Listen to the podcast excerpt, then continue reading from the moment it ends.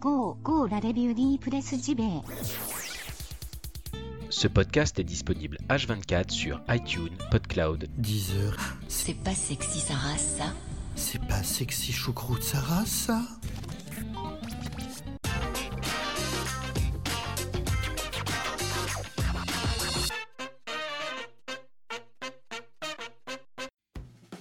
Nous sommes le vendredi 22 juin 2018. Bienvenue à toutes et tous.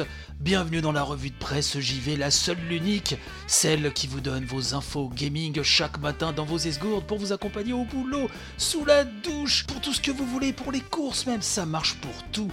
Je suis là au rendez-vous. J'espère que vous allez bien. Alors ce matin, une édition un petit peu spéciale puisque après euh, la célèbre brochette de news que le monde nous envie, un seul sujet, un seul sujet, mais euh, un sujet qui m'a vraiment plu, que je vous ai déniché dans le magazine Edge. On en parle euh, tout de suite, hein, pas plus tard que dans quelques secondes. Bref, j'espère que ça vous euh, plaira. Euh, si vous n'êtes pas trop attiré par ce type de jeu, écoutez comme jusqu'au bout, puisque vous changerez peut-être d'avis. Moi, c'était mon cas quand j'ai lu le papier. Bref. On se met bien, on se met à l'aise, et puis bah c'est parti, j'ai envie de vous dire. Voici donc la brochette de news.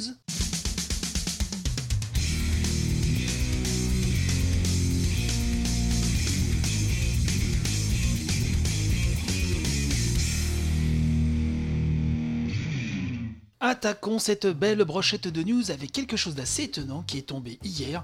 Hein, je vous mettrai le lien euh, dans la description de l'épisode, mais un nouveau spot Minecraft met en scène le crossplay entre la Switch et la Xbox One. On voit effectivement une joueuse sur Xbox One et un jeune joueur sur Switch s'amuser ensemble sur Minecraft, effectivement. Et là, c'est un pic, euh, même pas déguisé, hein, à Sony qui refuse tout crossplay. On en a parlé, que ce soit Fortnite, Minecraft, etc., Rocket League. Euh, et donc, cette pub est vraiment très euh, amusante. Je pense que c'est quand même assez inédit, surtout en ce moment. Donc, de voir Xbox et Nintendo main dans la main, faisons front. C'est à voir d'urgence sur le net. Autre news, eh ben, on va rester sur Switch, hein, tant qu'à faire. Euh, sachez que la date de sortie de Dragon Ball Fighters a été euh, balancée enfin euh, pour chez nous. Ce sera le 28 septembre prochain et nous aurons le droit au même bonus de précommande hein, qu'au Japon, à savoir la possibilité d'obtenir immédiatement Goku et Vegeta en version Saiyajin Blue, Super Saiyajin Blue même, excusez-moi, et un code de téléchargement hein, pour le Butoden hein, sur Super Nintendo, le jeu Dragon Ball Z de la Super NES que beaucoup d'entre vous adorent et que moi je déteste profondément, mais acceptez-moi avec ma différence. 100 millions de dollars, c'est le chiffre de ce matin. Qu'est-ce que c'est? Eh ben, c'est ce qu'a généré en l'espace de 90 jours Fortnite sur iOS, juste sur iOS, juste sur système mobile Apple. Imaginez-vous donc, c'est totalement incroyable. Passons dans un univers complètement différent avec le prochain jeu Yokai Watch sur Switch. Hein, vous le savez, c'est sur Switch que ça va se passer. Il sera présenté, on le sait maintenant, par Level 5 le 27 juin, donc ça arrive très très vite, euh, via une présentation euh, sur euh, YouTube. Enfin, terminons cette petite brochette avec Devil May Cry 5 qui sera présent et qui sera jouable en Allemagne lors de la fameuse Gamescom, la édition 2018. Donc il sera jouable, il sera là. Pour ceux qui voudront tâter de Dante et ses frangins, eh ben ce sera possible. Elle est pas belle la vie.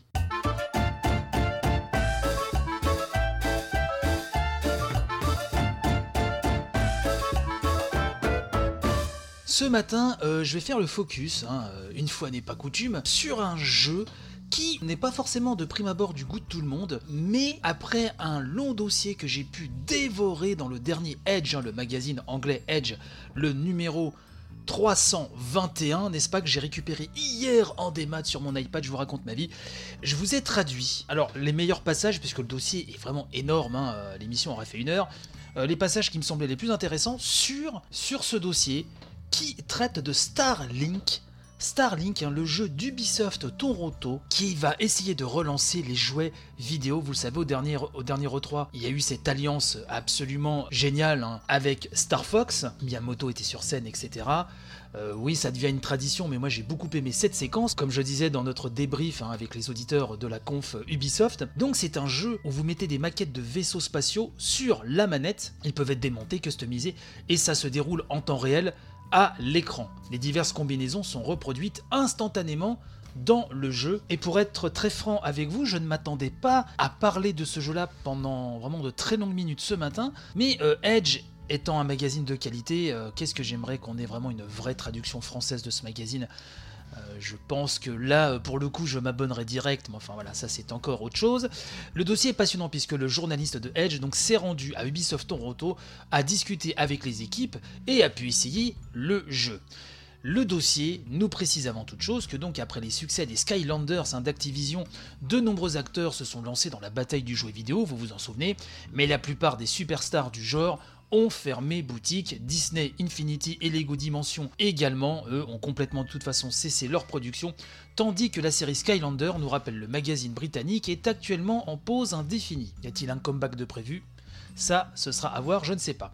Bref, il s'agissait de jeux attachés à de grandes marques, mais euh, Starlink, lui, est une licence hein, qui part de zéro, c'est une licence originale dont Ubisoft Toronto espère qu'elle captivera les cœurs et l'esprit des enfants de 8 à 12 ans, mais pas seulement, également euh, les parents. Alors donc une toute nouvelle euh, IP, hein, une propriété intellectuelle euh, qui encourage l'achat de plusieurs pièces de plastique à une époque où les joueurs se méfient profondément de tout ce qui est achat supplémentaire, comme les microtransactions. Hein. Eh ben, tout ceci est un pari audacieux, reconnaît Edge, un pari qui pourra peut-être s'avérer payant. En tout cas, autant vous le dire, je vous spoil un petit peu la fin de ce compte rendu. Edge a été conquis, voilà, par Starlink. Quelques infos sur la naissance du projet. Euh, qui est vraiment euh, assez détaillé, interview à l'appui euh, dans ce papier. Donc Ubisoft Toronto avait à l'époque terminé le développement de son tout premier jeu, à savoir Splinter Cell Blacklist. Et le studio, alors en pleine expansion, s'est scindé pour commencer le développement de plusieurs projets. Et donc ça, à ce moment-là, nous sommes à l'été 2013. L'un de ces projets avait pour but d'explorer des concepts de gameplay innovants et l'utilisation hein, des consoles next-gen, en tout cas elle l'était euh, à l'époque, dans le but de créer un concept grand public. Tout ça sans obligation aucune d'aller vers tel ou tel gameplay, sans feuille de route, hein, sans impératif, bref, carte blanche, hein, comme on dit. L'idée était de brasser autant d'idées que possible avant la date limite de Noël 2013. Après quoi, l'équipe hein, euh, sélectionnait le favori, le projet qui leur semblait euh, bah, le meilleur hein, tout simplement, pour ensuite s'envoler pour Paris et présenter le bébé, en tout cas le proto, au président Guillemot Yves, si tu nous écoutes, spécial casse dédié. Ce proto, au début, donc le, proto de Starlink, hein, qui ne portait pas encore euh, ce nom-là, euh, utilisait des Wiimotes, des Lego, divers assemblages de fils, bref, c'était un sacré beans, hein. mais au fil des itérations, l'équipe a réussi à vraiment accoucher d'un vrai prototype de Starlink, euh, vraiment qui fait penser au Starlink euh, bah, qui, sortira dans quelques temps, assis sur un contrôleur de mouvement personnalisé qui ressemblait beaucoup à une version miniature d'un pistolet de visée PlayStation. Un vaisseau spatial imprimé en 3D, peint à la main et attaché avec du ruban adhésif était placé sur l'objet. Bref, tous les testeurs, en tout cas à Ubisoft Toronto, ont adoré et d'ailleurs, l'une des conceptrices raconte, je cite, Nous étions tellement nerveux parce que c'était un prototype tellement maladroit qu'il s'effondrait. nous l'avions construit en un mois parce que nous avons passé trop de temps à faire du prototypage, mais nous l'avons montré à des enfants et leurs mâchoires sont tombées et leurs yeux se sont illuminés. Il était clair que c'était le jeu à emmener à Paris, au QG et à Monsieur Guillemot. Nous étions ravis, d'ailleurs, qu'il ait eu la même réaction que les enfants, alors il a donné son feu vert. Voilà pour la petite histoire. Donc le journaliste de Edge s'attendait presque à ce que les choses autour de, Starlink soient vraiment calibrées autant visuellement que pour le gameplay, que ce soit calibré pour un public très jeune. Mais l'équipe de Toronto voulait élargir le public cible de ce petit de ce type pardon, de, de jouets vidéo et ne pas prendre non plus les enfants pour des idiots et laisser libre cours à l'expérimentation. Donc l'un des piliers du jeu, nous dit Ubisoft Toronto, c'est le combat créatif. Et à la question qu'un joueur pourrait se poser pourquoi voudrais-je avoir plus de pièces Ubisoft Toronto répond nous ne voulons pas bloquer l'accès à certaines parties du jeu, il faut avoir envie d'acheter plus de pièces parce qu'on veut construire et booster son vaisseau et avoir plus d'opportunités de gameplay. Pour l'équipe, le défi consiste et ça c'est très important, consiste à concevoir des pièces achetables supplémentaires et qu'elles soient désirables plutôt qu'essentielles à la progression dans le jeu. En gros, l'ajout de pièces supplémentaires, l'achat de pièces supplémentaires pourra malgré tout vous faciliter la tâche, vous rendre plus puissant, vous permettre de battre certains ennemis alors ils étaient un peu plus compliqués auparavant, mais rien de bloquant en tout cas. Bon, je rappelle un petit peu comme le principe, hein, des méchants veulent s'emparer de tout le système stellaire, mais la flotte Starlink héroïque est là et peut même créer des alliances avec d'autres factions euh, si on leur file des coups de main. Bref, c'est du sorte de space opéra euh, très euh, fun, très coloré, et ça marche plutôt bien. Je vous renvoie d'ailleurs aux vidéos qui ont été diffusées par Ubisoft lors de l'E3.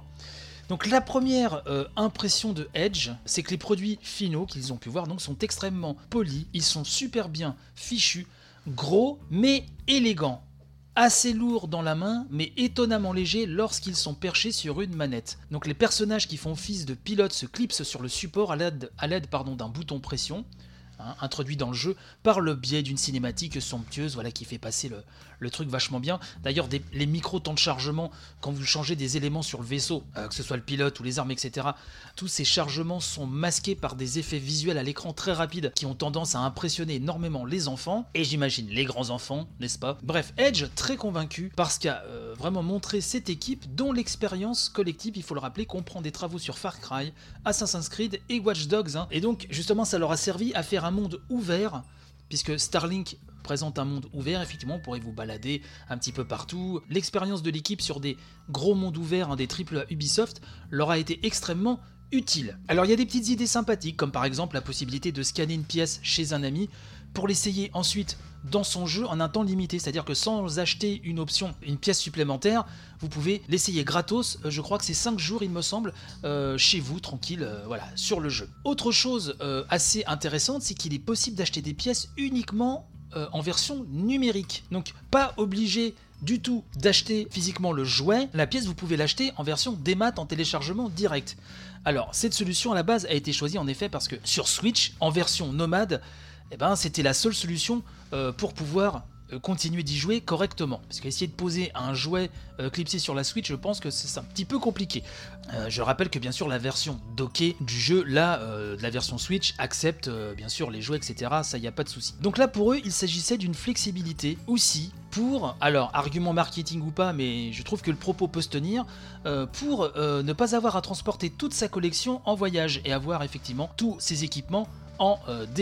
La question est donc de savoir, euh, se pose euh, Edge, combien de personnes se sentiront obligées d'acheter les versions plastiques de ces accessoires? Ça n'a pas été confirmé, mais Edge suppose que les pièces en version numérique seront un petit peu moins chères. Ça, j'attends de voir, ce serait d'une logique implacable, mais enfin, vous savez que la logique, parfois, beaucoup s'assoit dessus. Donc globalement, je vais vous le dire, bon vous le savez, je, je suis papa d'un d'un petit garçon de, 8 ans, euh, je pense que ça, ça va l'éclater. Voilà, euh, concrètement. Euh, je, ne, je serai pas parent, je ne sais pas si je me serais intéressé autant à ce jeu, mais je sais qu'il y a énormément de parents qui m'écoutent, hein, d'après les témoignages que, que vous me donnez au quotidien. Coucou les enfants d'ailleurs, et je pense que ce jeu, si vraiment le succès est au rendez-vous, si vraiment les promesses sur le papier sont là, ça peut être très intéressant et ça peut amener le concept du jeu vidéo euh, dans quelque chose d'un peu plus euh, costaud. Voilà. Puisque je trouve que tout ce qui s'est fait avant était perfectible, euh, si ce n'est peut-être effectivement Lego Dimension qui là avait un level au-dessus, et puis avec toutes les licences là qui parlaient un petit peu aux 30 quarantenaires, nostalgiques, nostalgiques, hein, comme euh, certains euh, aiment le dire, c'est sûr que ça avait énormément fonctionné, mais en termes là de gameplay, je trouve qu'il y a une offre vraiment très intéressante. Donc, est-ce que ça, ça vous intéresse? Déjà, si vous n'êtes pas parent, j'aimerais savoir si Starlink, le concept, en grand gamin que vous êtes, est-ce que ça, déjà, ça vous titille Et si vous êtes parent, est-ce que vous voyez acheter ça à vos enfants Sachant que vous n'avez peut-être pas encore euh, déboursé pour Nintendo Labo, ce qui est mon cas, ça commence à faire beaucoup de choses à acheter. Mais euh, je trouve le concept vraiment très très intéressant. Donc dites-moi ce que vous en pensez sur le compte Twitter, hein, revue de presse JV, sur le Discord, bref, tous les liens sont dans la description de cette émission. Et alors que je l'ai coupé comme un sauvageon, j'ai oublié de vous dire que le jeu sortait le 16 octobre De cette année sur PS4, Xbox One et Nintendo Switch. Bien sûr, je manque à tous mes devoirs. Euh, veuillez accepter toutes mes confuses, mais enfin voilà, la précision étant faite, je pense que le job a été rempli, je peux rentrer à la base. Mais avant toute chose, on va quand même euh, se quitter bien avec le petit outro traditionnel.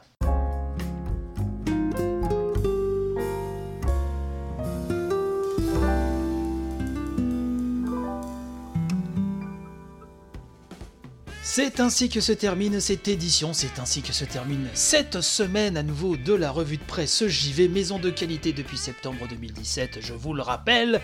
On se retrouve lundi pour attaquer une nouvelle semaine, on se retrouve demain pour les tipeurs, hein. votre édition revue de presse rétro. Alors après euh, le marché parlé making of hein, de la semaine dernière, là euh, demain vous aurez le droit à une nouvelle revue de presse rétro, on continue euh, sur les bonnes traditions, donc si vous n'êtes pas encore tipeur, je vous invite à vous rendre sur le Tipeee, lien dans la description de l'émission, il y a des chouettes bonus, dont cette édition inédite chaque samedi matin à récupérer directement donc sur le Tipeee. Je vous souhaite un excellent week-end. N'hésitez pas à partager un max l'émission. Je vous fais plein de gros bisous et vive le jeu vidéo. Définitivement, vive le jeu vidéo. N'oubliez pas, revue de presse JV, la seule, l'unique, toujours avec vous. À très vite, les copines et les copains. Bye bye.